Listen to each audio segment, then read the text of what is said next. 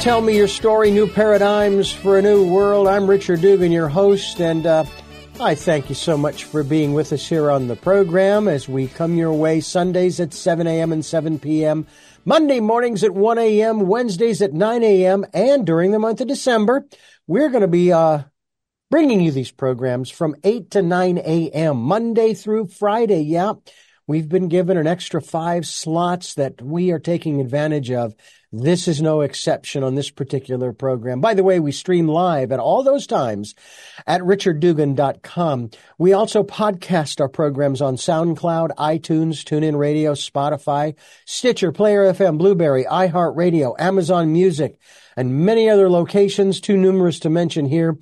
We are on YouTube as well, where you can watch these conversations, and I hope that you will. And I hope that you'll subscribe, but at the very least, at least you will uh, click notifications so that when I put up a new conversation such as this one, you will know, ah, there's another conversation to listen to and learn from and, and uh, be hopefully uh, educated and inspired and entertained a little bit, I hope. And uh, so we hope that you'll do that. We also hope that you will uh, support us financially. If you can do so, we would greatly appreciate that. We have a PayPal account. It is therefore your security as well as ours. And uh, when they ask you for an email address to whom to send, it is richard at richarddugan.com. That's richard at richarddugan.com. And finally, and I'm going to make it a point that we go into this area on this program today. We ask that you participate in the Decade of Perfect Vision, the 2020s, where we ask you to spend time going within and listening to that still small voice, or maybe just sitting quietly. You can call it meditation, you can call it a pause, you can call it whatever you want, but you should take the time. I'll be honest with you, in the last week or two of this conversation, haven't had much time to do that. I've been involved in a, a production that uh, here in Santa Barbara. I've shared with you folks before about the Santa Barbara Revels and the winter solstice programs that they put on. And I was involved again this year and had a great time. And of course, as you can hear in my voice, uh, caught a little something, but uh, hey, the show must go on. And I had a wonderful time with a wonderful group of people, uh, both on stage and behind the scenes. And uh, I tell you what, uh, I I would do it again and probably will in 2024. We'll see how that goes. With our program notes all set, we're going to talk today with a woman who's um, got a book that's rather interesting. And uh, part of me, when I first read the title, thought, yeah, I often question myself as to why I am eating this. Uh, is this the nourishment I need? Well, first of all, it's available on Amazon. It's also available through EnergyWorksWisdom.com. EnergyWorksWisdom.com. My guest, well, my guest is Sandy Robertson. Uh, she is joining us here. She, oh my lord, she's got so many letters after her name. Uh, I'll let her expound on those as we move forward. She's an author, board certified holistic nurse, and for the past 25 years, she has been a notable corporate and healthcare systems manager, leader, educator of wellness. And uh, here's a big one for me. Not that I've been there, but obesity, um, as well, uh, programs, I said it should say. And uh, she has been in the forefront of uh, integrative, uh, complementary, and mind body approaches to behavior change Yes, we can change our behaviors, folks. Um, I want to welcome Sandy to the program. Thank you for being with us. Thank you, Richard. Thank you for inviting me to join you. I'm really excited about this conversation today. I want to start first of all because um, you are involved in in the uh, obesity programs. I have talked with a number of people about this, and from from my perspective, my observation, let me put it that way, and uh, I mean no disrespect to anyone. However, what's troubling me in our society, specifically here in America, is we are glorifying obesity. Some would say, "Oh, but Richard, you're fat shaming." No, You may choose to be whatever size you want to be. My biggest concern, and especially for those like the one woman who was in that one drama, that family drama some years ago, very heavy set woman uh, who has one of the most beautiful voices I have ever heard. And my biggest concern is how long will she live to share that with us? My concern isn't for the size, for the appearance. It's for one's well being. Can you talk to us a little bit about your perspective in regards to this issue that we've got in this country specifically? I don't know that this is a problem in other countries, but it sure is a big one uh, uh, in in our uh, in America. You're exactly right, Richard. The obesity rates I've seen are 75 to even 80 percent in some demographics in the United States. Some people ask why. Sometimes I simplify it and say a supersized culture. If you see pictures of the portion sizes of food from the 50s, they're small a cookie, a muffin, a serving size. And now everyone thinks bigger is better in terms of food portions. I think that combined with a really rapid, uh, busy, media driven culture, a lot of people say they don't have time to cook. They're turning to fast foods or processed foods.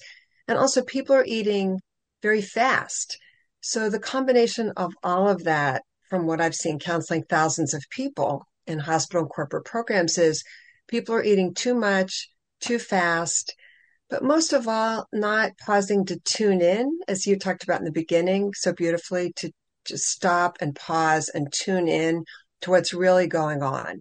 So, therefore, there many people are eating to self soothe anxiety, stress, depression, other issues, and they're not aware of it. They're not conscious because of this busy, busy lifestyle. I will say some people may have a metabolic issue. So I'm putting them in a, in a slightly different category. And uh, those people, of course, talk to your doctor, get the health care you need, and or some people also could use some mental health counseling, therapy, psychological support for mental health, not just mental health but trauma that may be there. But mm-hmm. in summary there are a lot of things going on about why we choose food and when. And this book why am i eating this? Is this the nourishment i need? I really wanted people to pause and stop and to look at the concept of nourishment and fuel and self-love most of all self-love from a very different perspective and have fun with it too. Mm-hmm. I mean, I recognize that in some instances, as you already alluded to, there are people who have put on the weight as a form of protection because of maybe the traumas and or abuses they've uh, experienced and received in in years gone by. And I I understand that from the intellectual standpoint, I must say. Uh, but at the same time, it's like there has to come a point. And I've seen some of these programs where these people are over 600 pounds and then some. And I think it's laudable that the doctor is really trying to help these people, but they have to have the, the, the, the willpower. And some of them do and are successful at taking off the weight. But then again, there is that psychological component that you were talking about. I remember when I hit 200 pounds, I'm five nine, And what bothered me wasn't the weight itself. It was the psychological. No, 200 is not my number. That is not me. And um, I'm now down to 160, but that's due to other issues in my life that that have helped to bring that down. So I'm on the one hand, I'm happy, but not so much how that happened. But be that as it may, um, I mean, 40 pounds I've lost in say five or seven years or something like that. Um, so let's talk a little bit about uh, one of the other aspects of this in terms of uh, why am I eating this? Let's talk about this from the perspective of cravings. And, and again, I know that, that a lot of what, we're going to talk about here, of course, is, is more, shall we say, psychological than it is actually uh, physical. But by the same token, what we eat does affect and potentially alter our chemistry, right?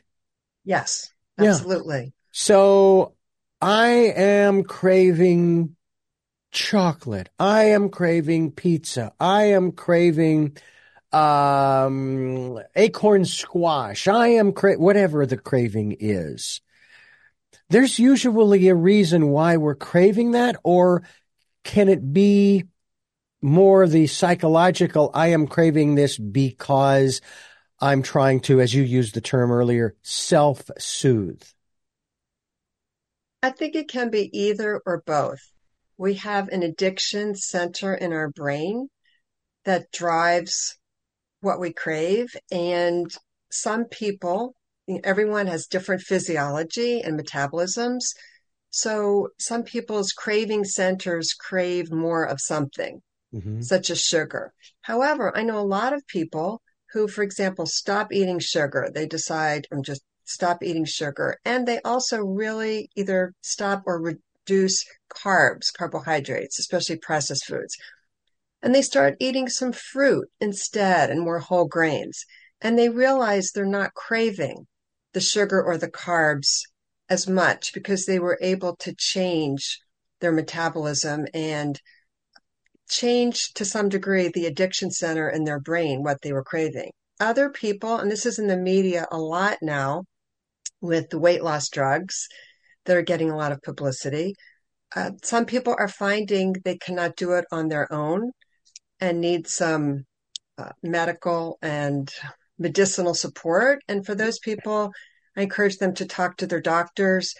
One size doesn't fit all, and it needs to be handled in a very personalized approach for everyone. So that's how I look at it that it's personalized and individualized. Everyone's metabolism is different. And I know people who have been able to shift their cravings and shift their behaviors around food, choose healthier items and not be craving it as much.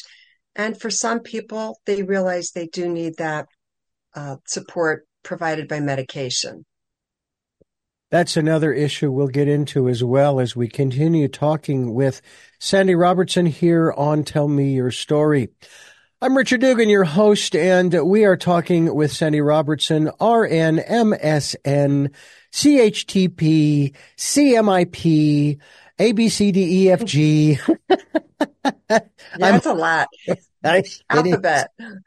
It, it, absolutely is. Pardon me, folks. Uh, uh, we're gonna we're gonna talk more about this wonderful book that she has available for you, but I want you to know that you can go to her website, which is energyworkswisdom.com, which we will be linked to.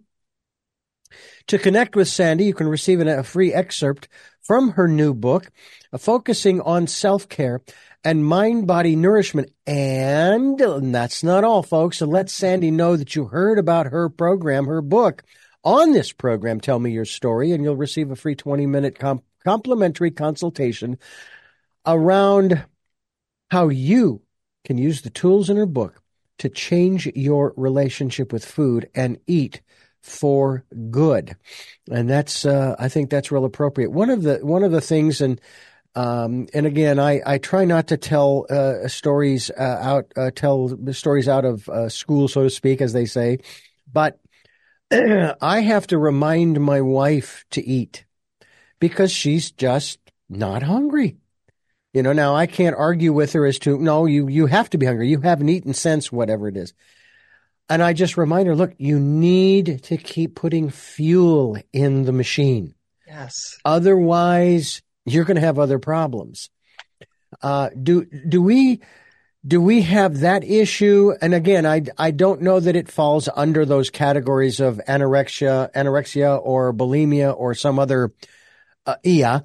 Um, or if that's if that's something that some folks uh, maybe you know over 50 or 60 maybe even younger they just they they they don't maybe they don't like the taste of the food maybe I, I don't know what the reasons could be but they just they don't they don't nourish themselves like they should to keep the machine going it takes being deliberate about nourishment, Richard. Mm-hmm. That's another great point that I talk about in my book to ask ourselves, what's the best nourishment for me now? Whether or not I'm hungry, because as you said, our bodies need fuel, our, our brain needs fuel. And what I see counseling people, sometimes people forget that. They think, ah, I'm not hungry. Also, I'd like to lose a few pounds. You know, it's fine if I skip meals. But mm-hmm. Their brain needs fuel. And think of Olympic athletes. My father used to use the analogy look at a fine athlete. They're eating in, in a very deliberate way for their fuel and optimal fuel. And as I just mentioned, our brains need fuel too. Some people forget this, especially what they eat for breakfast, or they may skip breakfast. So, some people, you're right, as they get older, their appetites change, our metabolism changes. Some people eat to live, some live to eat. But what I really want to support people in doing with the book, you said it, changing the relationship with food and eating, is to just reframe how they're looking at food and to see it as fuel and nourishment from a place of non judgment. So, not about shame or blame, but just what's the best fuel for me right now? What's the best nourishment? It may be I need sleep or water or a friend or prayer, or spirituality or nature, walking outside. But is this the best fuel for me?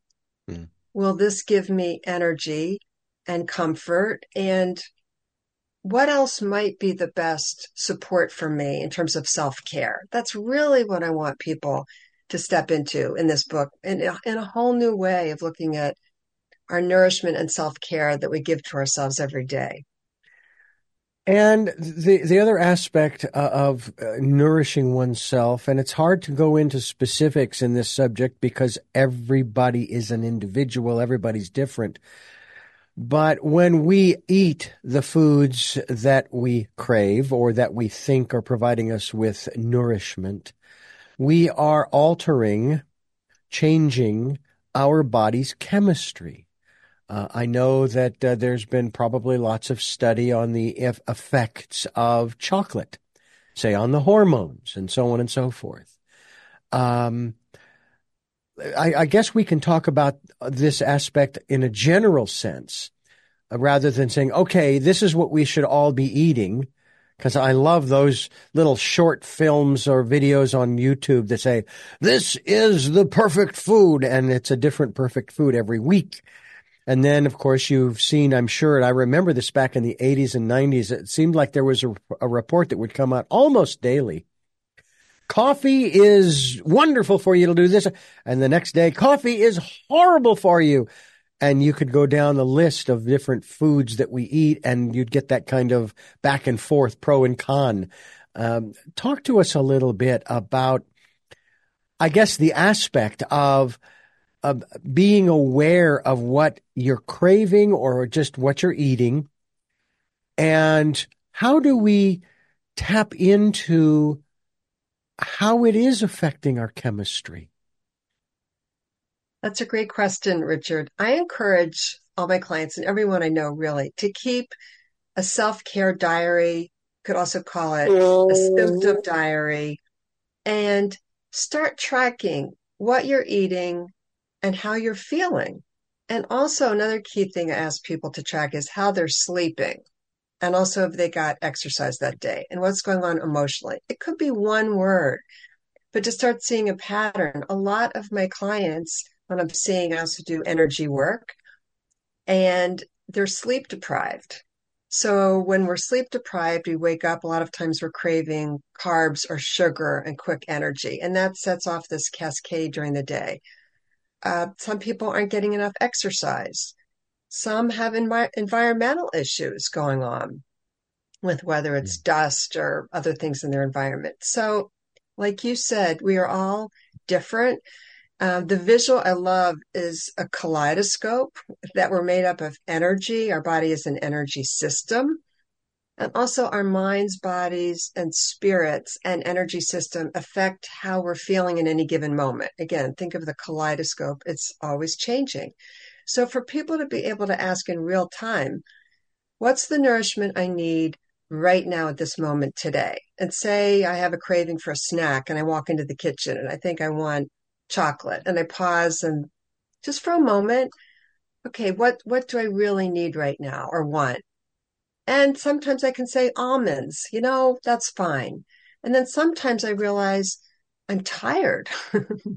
I don't need a snack. What I really need to do is go to sleep early tonight, or I might be dehydrated. A lot of my clients are dehydrated. So that's think of the kaleidoscope ever changing. And as much as people, I want people to change their relationship with themselves, that they realize they can tune in and ask in this moment, real time snapshot, what nourishment does my body need? Mm. There is a technique I learned, wow, 30, 35 years ago. it's weird to say that sometimes. I do have yeah, to tell you. Yeah. A technique by which our bodies know what they need and what they don't need. And this technique goes by many different names, but the name I learned was kinesiology. And initially, the way I was taught it, uh, I can't demonstrate the one method, but there was another method where you take one hand and you create a loop with your thumb and forefinger. Then you take your other hand and you create another loop and you link them together and then you say no, and it slips apart. And you link them again, you say yes, and it doesn't come apart. So then you go into the grocery store and you're looking for stuff and you're craving this, that, and the other. And then you come up to, I don't know, watermelon. Is this in my best interest? Is this, is this really good for me right now? And you do that little test mm-hmm. and you pull. And if it comes apart, don't buy the watermelon because your body is telling you no. And then there comes a point, I think, where you do that enough times over the course of, I don't know, months or years, where you don't even have to do that anymore. You, you just, you know that you know. It's like your intuition, which brings us to that aspect of our intuition, that still small voice. Talk to us about the importance in this regards to why am I eating this? It's disgusting. we all have intuition. You're right, Richard. Um, some people's are more fine tuned, but the example you just gave is a great example of kinesiology and or muscle testing. Yes. That many doctors, medical providers have been trained in. But I do believe we can train ourselves to, like you just said, listen to the still small voice within and to pause and tune in and just ask. Like I just gave the example of the almonds. I want chocolate. Well, you know, how about almonds? And to get a sense of, yes, almonds would be better fuel for me right now. And so I believe everyone can start doing that if they're willing to pause and tune in and ask the question from a neutral, non judgmental place. It's not about good or bad or judgment. It's just yeah. like you said, what's the best nourishment mm-hmm. right now for my body? And if you're with a friend or family member, it could be completely different for them. That's mm-hmm. the important thing to remember. It's different for everyone in any given moment. Yeah. In fighting with my blood sugar, um, I've been through this now twice in my life. The first time I kicked the blood sugar issue in about a month and a half. Mm-hmm. I got it down to normal, no longer type 2 diabetic. And then March of 2023, don't know other than I had read that stress can elevate one's blood sugar, i.e., through the hormones. The stress activates the hormones that then blah, blah, blah, blah, blah. And of course, with the loss of my father, my best friend, this, that, the other thing that's been going on, eh, I guess that makes sense. I share this with my doctor. Oh, no, there's no connection whatsoever. Absolutely not. And I'm going, really? And then I struggle with what to eat.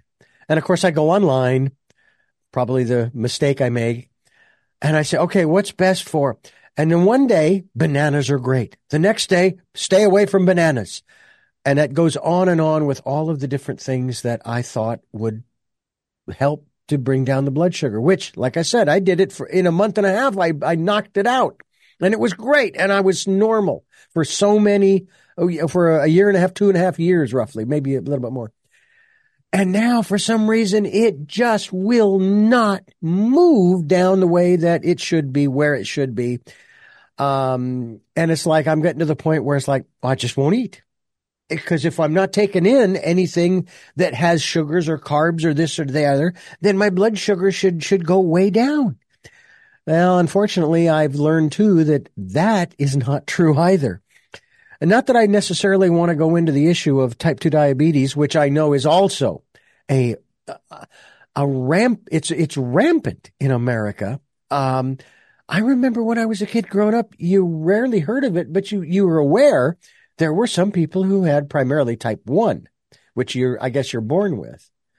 Uh, talk to us a little bit about that element that's that's been in our society now for what a couple of decades and just continues to grow and it's like the medical community the pharmaceutical community the last thing they want is for you to find a miracle cure because then they won't be able to make the kind of money they want to make on the drugs that they're they're pushing. And there are natural ways of solving the problem. So you said in the beginning richard diet is everything. And I believe diet combined with exercise, combined with working with your doctor and healthcare provider collaboratively, can help you, most people, uh, reduce out of range labs and blood values on their own. I believe that's possible to really do that as you did. Mm-hmm. And for some people, medication may be necessary. I want to pause though and go back to your point about stress, mm-hmm. especially chronic stress over many months or years. Mm-hmm. You're right, does affect cortisol levels and hormone levels, which affect the pancreas and the endocrine system. And that can contribute to A1C, hemoglobin A1C levels being high and people being pre diabetics.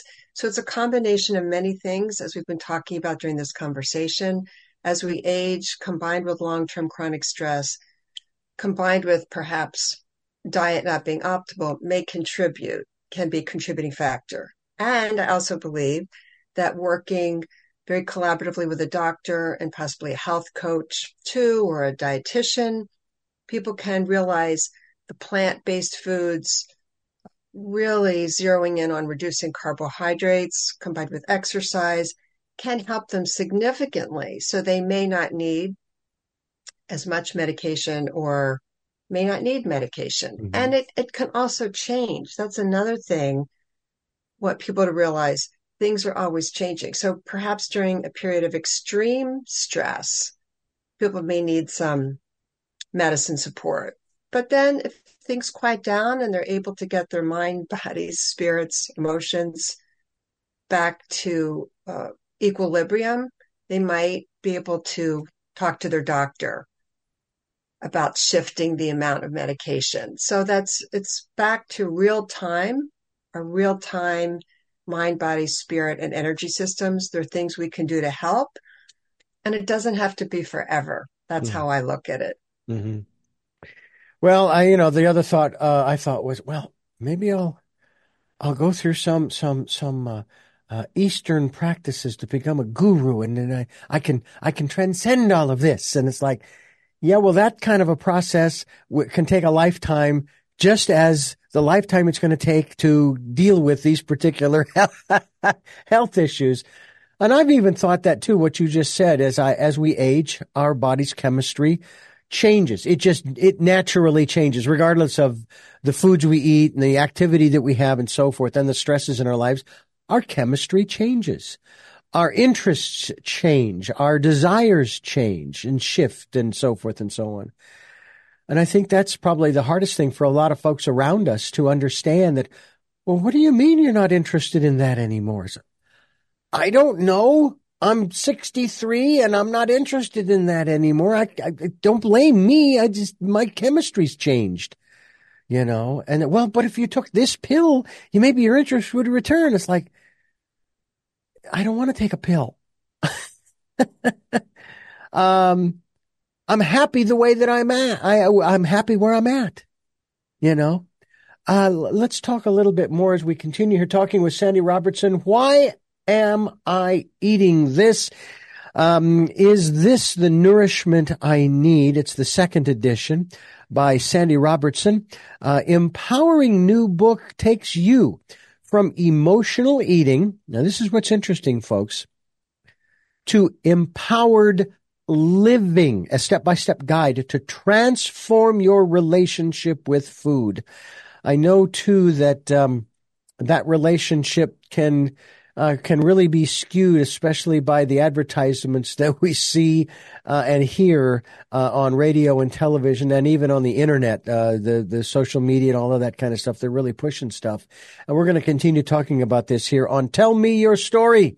I'm Richard Dugan, your host, and uh, we're talking with um, the. Um, the former manager of a national wellness and hospital obesity program. She's bringing brings uh, wealth, a wealth of knowledge around helping people uncover the deeper issues driving unhealthy eating. That's what we're talking about. And there is a valuable insight found when we take a close look at our eating habits and understanding how and why we eat can reveal our deeper self um, and it's uh, it's all part of self care. And have you ever asked yourself, mm-hmm. is this the nourishment I need?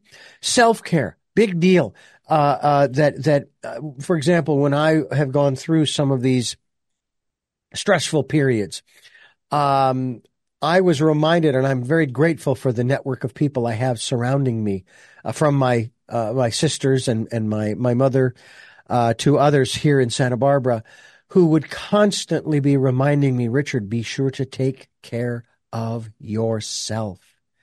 You know, if it means taking some time, going out to the beach or, you know, sitting with a nice cup of coffee or your favorite latte, my chai latte that I love from Starbucks, or, you know, whatever it is, a short pause, being involved in that uh, that program that I was in with the with the Revels this year, in spite of the fact that I caught a little something, uh, I still had a wonderful time. It was getting away from the regular routine.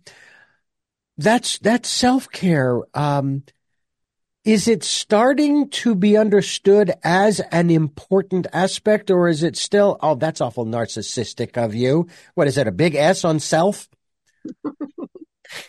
there's luckily there's a lot in the media now about self-care and a lot of the images i see are bubble baths surrounded by candles and yes a walk on the beach which is wonderful and i believe what i'm excited to share with people is that self-care is so much more we've been talking about it already in terms of nourishment family friends and social support music fun fun is self-care you know mm-hmm. laughter calling a friend, uh, yes, having a chai latte or you know a nice warm beverage. I've also mentioned many times, but it can't. It's not something uh, to be over or underestimated. Is sleep. Sleep is self care. Sometimes going to sleep at eight thirty is what we need. Mm. Water is self care. Uh, eating the colors of the rainbow. you know, bright vegetables, leafy greens, fruits with bright colors. I love that. It makes it so simple. Eat the colors of the rainbow unless your doctor is advised otherwise. So mm-hmm. think of a circle of health. There are many circles of health, wheels of health used by hospitals uh, from ancient times, even, and like slices of a pie. Think of nutrition, spirituality, mm-hmm. movement. Just walking a lot, friends, family, you know, the power of the mind, sleep, water, diet, spiritual support, energetic support, you know, supporting our body energetically, getting body work and or acupuncture, massage, energy healing, Reiki, healing touch, which I do. And as much as people can remember that self care is not just what is done by others for us, mm-hmm. but what we give to ourselves. And a yeah. lot of it is the self talk that we're saying Oh, yes. Throughout the day, mm-hmm. what we deserve. You know, I deserve to go to sleep early. it's okay. Yeah. So it's think of the wheel of health, the circle of health. It's always changing. And in any given moment, what are the elements of the circle in terms of self care and self nourishment that's right for me in this moment? That's really what I'm excited to share with people as I help them learn more tools for self empowerment and self care? You know, there was a a piece of information that came out. The question was, what is the one thing that was introduced that disconnected us from our relationship with food. And a lot of people would come up with all kinds of strange and unusual answers. And I found the answer to that question was absolutely fascinating. The fork. Because we no longer touched our food. Because it was, oh my God, that's barbaric. You don't eat with your hands. But that's how they ate before the fork, spoon, and knife came along. And of course, there are no photographs of the people of that day and whether they were obese or whatever the case might be. But I thought that was an interesting uh, observation. What are your thoughts?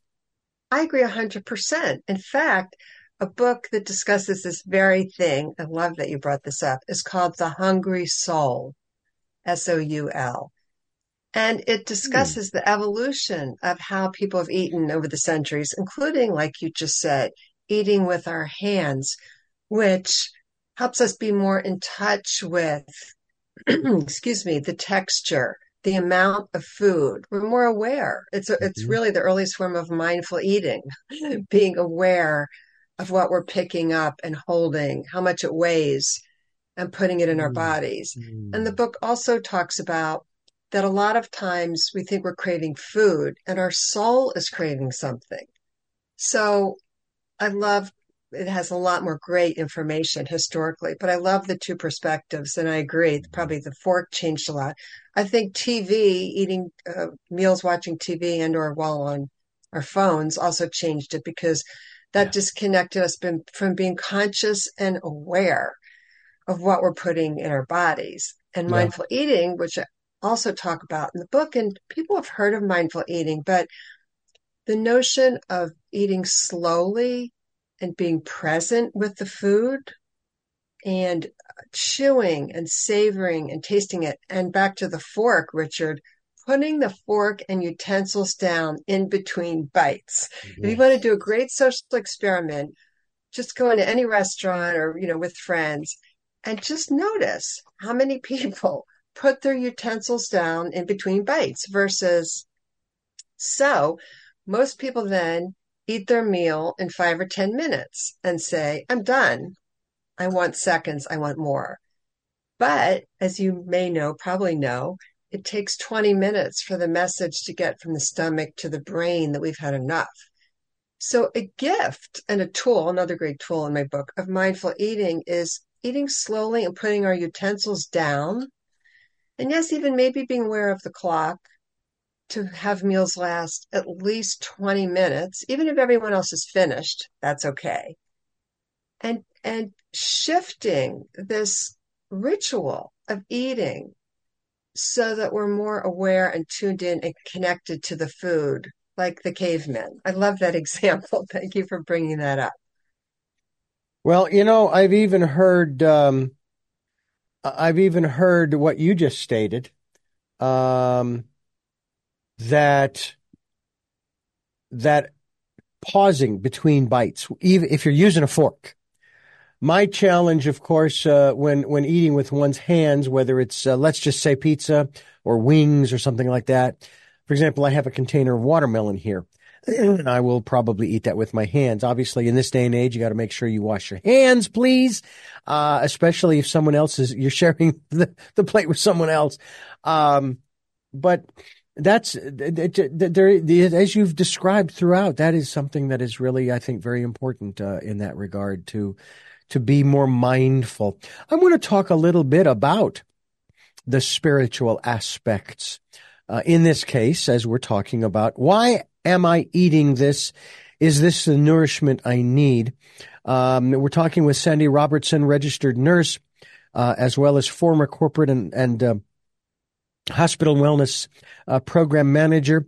Uh, she shares steps in uh, which uh, readers can transform their relationship with food, making space for self care, as we've been talking about, as a form of nourishment, with a background in holistic uh, nursing and uh, leading preventative preventative lifestyle changes change programs around mindful, a mind body, I should say, wellness in several corporation corporations and hospitals, and she brings her wealth of knowledge to the second edition of the book, again entitled "Why Am I Eating This?" Her book, her book, I should say, her website which we want you to go to, is energyworkswisdom.com. You go to her website to connect with Sandy, receive a free excerpt from her book, uh, focusing on self-care and mind-body nourishment.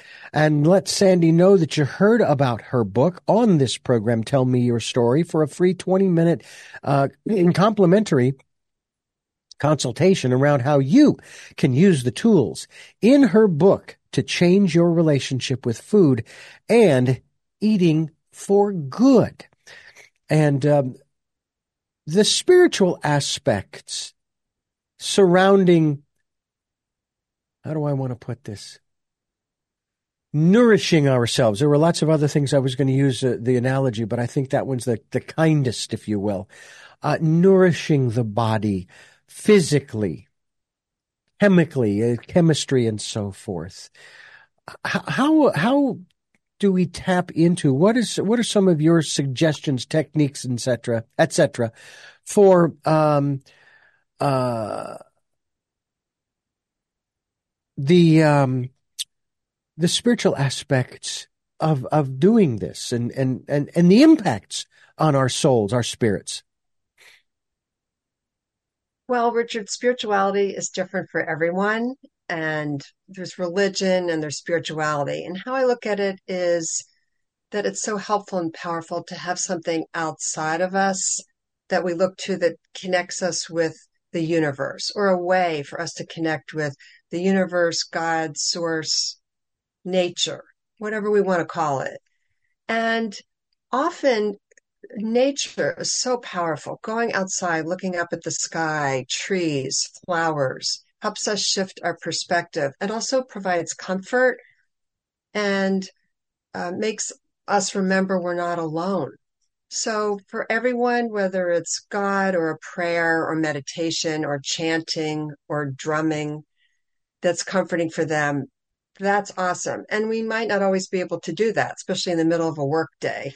So, that's why to me nature's uh, very powerful even if it's going out on a balcony if we work in a building or a corporation taking a two minute walk outside lighting a candle having rituals around our spirituality whether it's music sound um, gongs chimes symphonies that we play so ways that connect us to who we pray to and ways that connect us to nature and the power of the universe and rituals can all serve to support and comfort and nourish us in our own unique way throughout the day. I think one thing I do in my coaching with clients looking at mind, body, spirit, emotional, and energetic support is for them to come up with ways that they can bring spirit into their lives in their own unique way every day based on their lifestyle and habits and schedule.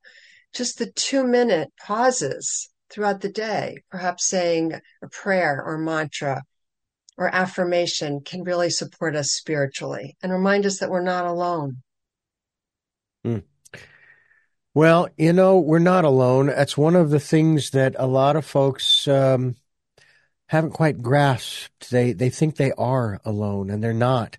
I mean, even if you are living somewhat of a solitary existence. There are a lot of people out there, and all you have to do is put yourself out there. You just have to get out there and mingle, as it were. I'm the type of person who can walk into a room of strangers and usually make friends pretty quickly with uh, a lot of different people. And uh, I'm grateful for that uh, that ability to do that because uh, I don't have to feel like I'm alone. And yet there are times when we kind of wish that we were alone. We were by ourselves and we need to take that time, do we not? We need to make sure that we make time.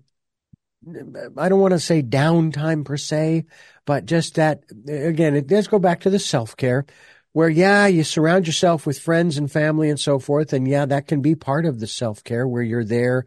Like when I call my mom and she supports me and encourages me and gives me some insights from her perspective I think my favorite, favorite line that she gave me just recently after sharing with her some of the activities that are going on. She's, well, that's life. Where have I heard that line before? There's a song that's coming out of that one. Uh, but that's kind of the way it is. And do you think that, what about therapy?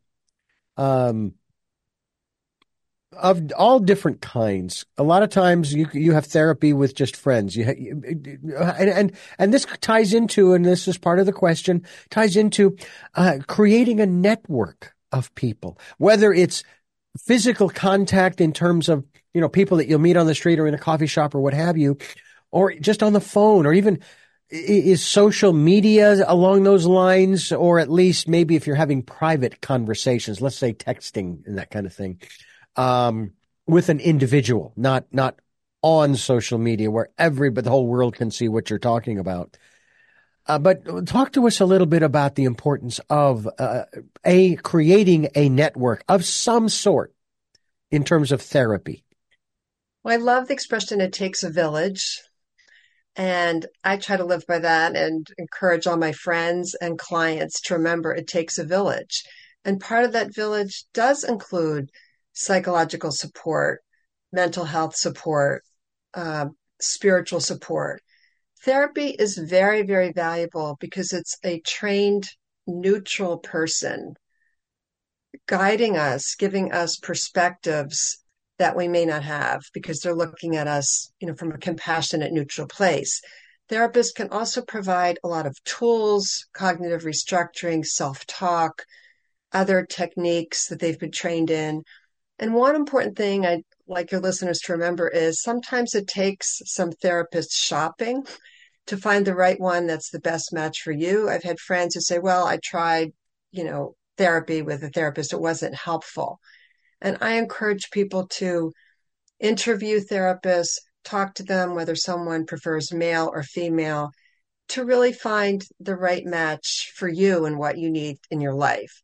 The other thing, uh, I just other point I wanted to bring up is that timing is everything, including all of these things in the circle of health.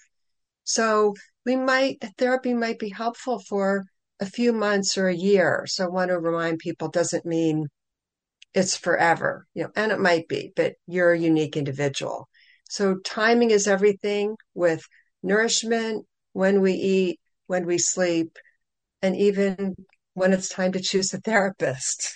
I think it's really important for us to keep in mind with that regard that that whatever network you have, no matter how large or small, it's important. I I would uh, be calling to talk maybe not that not that I ever really sought out a lot of advice from my father, although I always enjoyed talking with him. Now he's everywhere, and so I can talk to him anytime I want. Uh, I enjoy calling my mom and talking with her, my elder sister. I can't call my best friend of 53 years, but now he's everywhere, so I can actually talk to him anytime I want. Uh, but there is something um, really kind of nice to be able to actually converse back and forth with a real voice.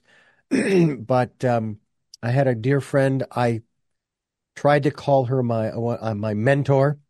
Uh, she did not like that at all. She said, "No, I'm just a good friend." Okay. I don't think she wanted that uh, that uh, um, moniker, if you will, that title, that pedestal, if you will. Uh, and I respected that. But I would call her from time to time, and she would share all kinds of more spiritual and metaphysical insights I'm in the right place where I need to be at this time in my life uh, here on the coast in Santa Barbara. and I need to stay put for a while and so forth and so on. And um, that's been that's been really good for me. Do you find that for yourself? Uh, are are you, uh, uh Sandy? Are you taking that time for self on a regular basis, or do you do you, like probably many of us, struggle with uh, f- trying to make time for self? Well, I've noticed recently, especially since I'm talking about all these things a lot more with my book, and it's a busy time of the year with the holidays. So I've uh, had a lot of clients lately. So I find that the more I guide people and suggest it for others, I need to walk my talk. And over the weekend, for example, I was very tired and I thought, I need a nap. And, you know, once upon a time, I used to think, oh, that's being lazy or that's indulgent. You know, just keep moving, be productive. And I just paused for a moment back to tuning in. And I was really tired. And my body was saying, you need a nap. Mm. And I fell asleep for an hour in the afternoon. It's unusual. So I'm working more of practicing what I preach in terms of that pause and tuning in with a lot of decisions throughout the day, actually, moment to moment. Is this the right time for this? And what does my mind, body, spirit, energy system need right now? And again, the point sometimes it's two or five minutes to reset. Yeah. Sometimes going outside, looking at the sky, the leaves, the birds for two minutes, breathing back to uh, you know, the power of the breath and oxygenating our brain. And five minute walk can be a reset and a refresh. Hmm. Well, I know that when I have the opportunity, I go and and yeah, okay, I walk. I take a walk over to the Starbucks to get my latte because that's something that brings me uh, uh, brings me uh, brings me joy in that respect. It tastes good for one. It's all with non. It's all with um, uh, all natural sweeteners. I use stevia myself, or stevia, or whatever. Uh, and um, then I will take a walk down a few blocks and then walk back up again when I have an hour to get away. and um, I love that yeah. on a day like today with you and I here conversing. You're my first interview. Then I have some programs I have to produce. I have another interview in about two hours. And then, uh, three hours after that, actually two hours after that interview, I have another interview. Hopefully, well, it's going to be a challenge to get out and take a walk because it's raining here on this particular day you and I are conversing, but I like walking in the rain too. So there you go. There's there's a, a, um, a trifecta, so to speak. I get to get out and walk. I get to walk in the rain, and I get to um, have my my latte with me as I do that. Sounds perfect. Yeah, sounds perfect. And like you said, ten or fifteen minutes is great. Actually, lately I've started trying to take a little walk for ten or fifteen minutes before dinner.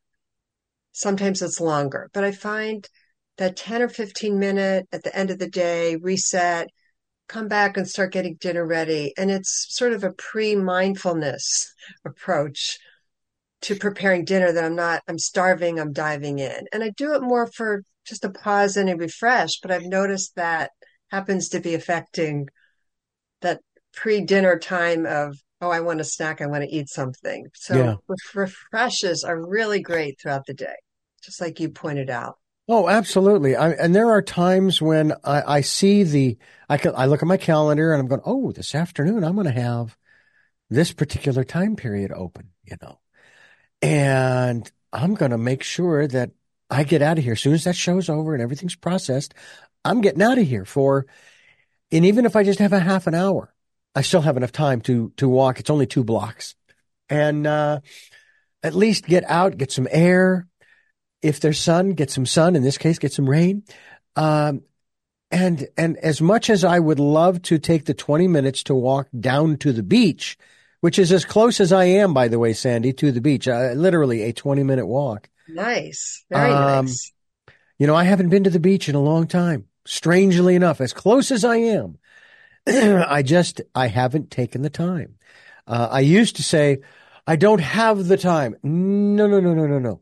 I haven't taken the time. You find that a lot of people take that perspective that they they just uh, they don't they don't um, recognize their level of responsibility for um, they don't recognize their responsibility for their own lives that they they put it on someone or something else yes exactly i find a lot of people think their schedule is driven by forces outside of them. And if we have a job, of course, to some degree, that's true. But so much of the quality of our lives is driven by how we approach it moment to moment and also what we schedule. You know, most people are scheduling on their phones in 15 minute increments. So a walk, a 20 or 30 minute trip to the beach, a 10 minute phone call with a friend, listening to some music, that actually can be scheduled. And so I encourage people to take responsibility, like you're saying, for scheduling. I love the concept of self care, but they might want to call it a refresh or a spiritual moment or a reset, whatever phrase they want to use to nurture themselves. They can control that. Yeah, they they should um, they should take the time. They should take the time. We all should take the time. And we're taking the time here with Sandy Robertson, and uh, she is uh, sharing with us and revealing the um, nourishment we may be really seeking through our personal eating habits and patterns, self love. When we truly care about ourselves and our physical health and our health habits frequently improve, uh, our health habits do frequently improve. And as she states, outer self care reflects inner self love and appreciation. Do you find that sometimes it's hard to find others who, and again, it's not like we're, it's not, we're not looking for approval, but it sure is nice to hear every once in a while, you know what? Because I still hear ringing in my ears from my father, even the night before he passed away, he told me that he was proud of me. Do you think that for some reason that is so lacking? And that to me seems like a, an integral part to everybody's lives. They need to be appreciated.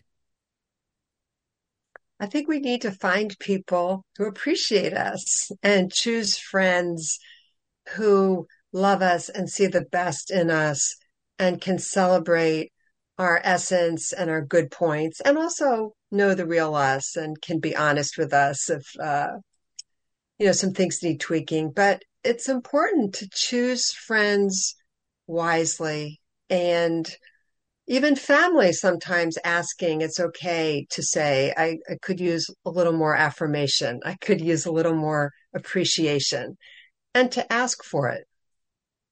Yeah. Yeah. I uh, i it's interesting, and I know that it is not done out of habit. When I talk with my elder sister, um, we both tell each other that we love each other. You know, as we end the conversation, love you, love you, and but it's it's heartfelt because I I I appreciate her, her open ear, and and I do open up the conversation. Hey, so how are things going for you back there in Phoenix and this and that and the other? Are you all set for Christmas? And how's your health? And, you know, are you doing well and feeling good? Cause I mean, we're all up there in years and we're all dealing with, uh, with our old, with our own, uh, uh, uh, issues. You know, we're all dealing with our own health issues as we get older. Uh, but I'm sitting here going, Sandy, you don't know this. My great grandmother on my mother's side, she lived to be 100. And when in 1995 we were at, uh, I forget which birthday it was, we were celebrating, I said, I'm going to outlive that woman. And as the years went by, I said, and she's making it really hard. Not that I wanted her to pass, but see, my, my biggest goal is living to 100. Fully intact, I must add. Fully intact. Um, you know, uh, this whole thing with type 2 diabetes and the, all that, the glucose thing. Because, uh, you know, everybody's wanting to scare me. Well, if you don't get it under control, you could lose a toe or a foot or this or that. Shut up. Just shut the heck up. That's not going to happen. I'm going to get this. I'm going to master this again. Uh, because that's what it's going to take for, uh, for, and, and that's what it's going to take for anybody, right? To, to, to deal with the certain conditions. Cause I don't have high blood pressure anymore. I used to. And I would say this is temporary, despite what my mother said that it runs in the family. It's like, fine, let it run in the rest of the family. It's not running with me. What about self talk? Guys, I know you mentioned that earlier. Um, whether we believe, I mean, are you of the philosophy, uh, um, what is it, uh, fake it till you make it? speak it until you truly believe it and know it? Um, that works for some people. That doesn't necessarily work for me all the time. I think there's so much power in self-talk. And what I love to remind my clients and myself is that we're talking to ourselves all the time, all day long, thousands of thoughts. And there's a whole aspect of psychiatry, specialization, and uh, psychology called cognitive restructuring, where we learn to n- notice our thoughts and stop and notice, you know, that's probably not that helpful, what I'm saying to myself right now. And to re-choose, you know, a different, more positive. I mean, mm-hmm. affirmations are along that line, but I love the research and data behind cognitive therapy and cognitive restructuring that it people can re-choose their thoughts and learn to feel better. And some data looked at it actually um, comparing it to antidepressants and the power of self-talk. Not to say people should not use antidepressants, but again, the power of retraining our minds to to say more positive things. Self-talk is especially helpful, which is a chapter in my book about it, around food. Mm-hmm. And the, again, it can be a question too. Do I really need that right now? Or how much is enough? I love that question. How much is enough? What does my body really need right now? What what fuel would be good for me? Uh, can I just start with a little amount and then maybe have seconds? You know, thinking mm. of the the holidays coming up. So that's with food, but self talk can serve us in terms of what's best for me right now. I gave the example. Maybe I need a nap. Maybe mm-hmm. I need to go to sleep yeah. earlier. Maybe so. A lot of people have shame and blame and their themes of I hate myself, or I'm not good enough, or I'm so stupid. Why did I do that? If I ever now and then say that to myself, I catch myself and say, stop, stop, take a breath, re-choose, re-choose. And imagine if this were a friend, a good friend, what would you say to the friend? You would say, it's okay. We all make mistakes. You know, don't worry about it. And next, something that's loving and compassion. You might have heard of mindful self-compassion, a form of mindfulness. And I love the, the sayings and the loving kindness of, you know, may I be kind to myself and may I love myself and may I nurture myself. Again, a whole specialization in mindful self-compassion and research. And I, I feel we all need to be more compassionate with ourselves and positive nurturing self-talk can be part of that. Yeah. well, Self talk is so important. And I find, I, I don't know, I feel a little bit like I'm channeling my father when this happens.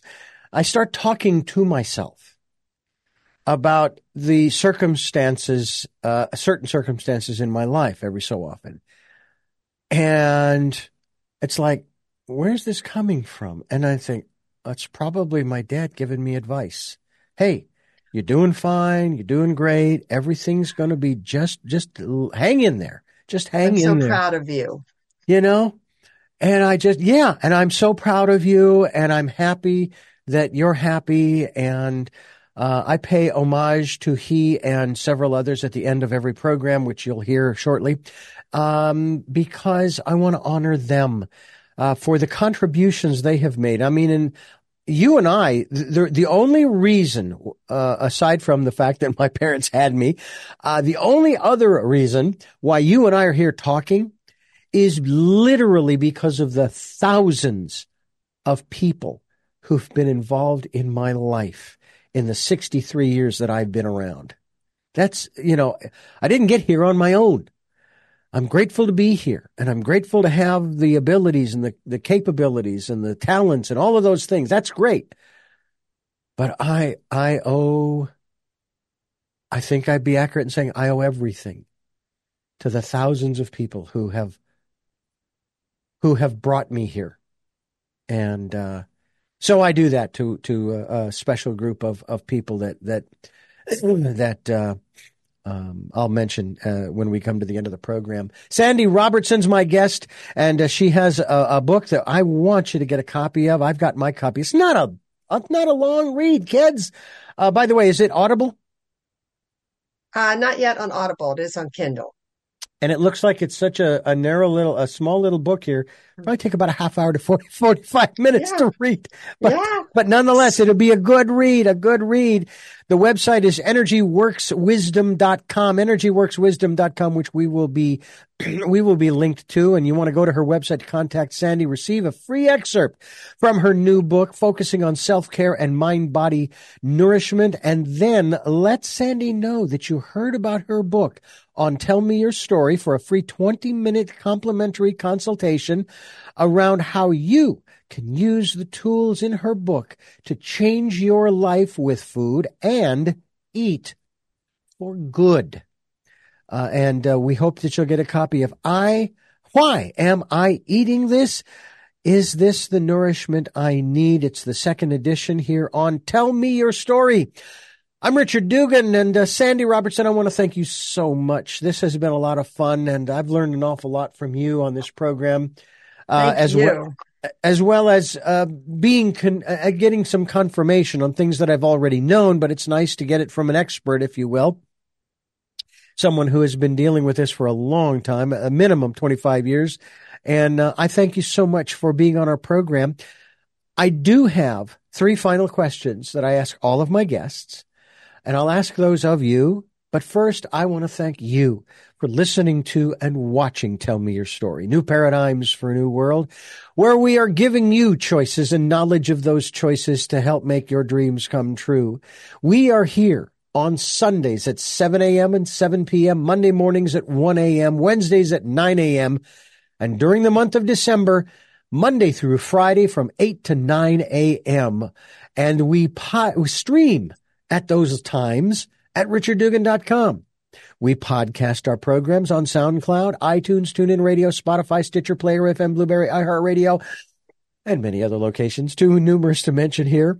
We're on YouTube where you can watch these conversations. And if you don't click subscribe, at least notification. I'm not sure you can do one without the other, but in any event, that way you'll be notified when a new conversation is posted and you can uh, tune into it and listen and learn and be hopefully entertained and educated and inspired as well.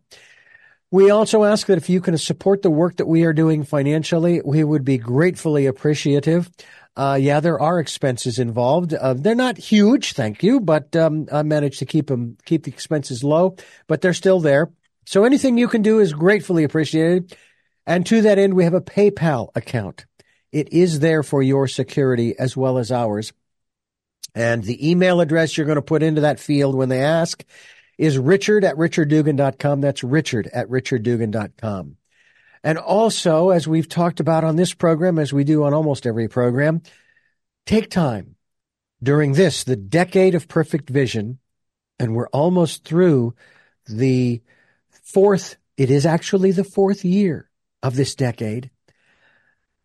2020, the decade of perfect vision, and spend some time in that quiet, peaceful, calm, still place, which, by the way, no one else can get to but you. You found it, but nobody else can. And listen to that still small voice that might be able to help you answer the question, why am I eating this? Uh, you just never know. Uh, we hope that you will do just that. With all of that being said, we move to our final three questions.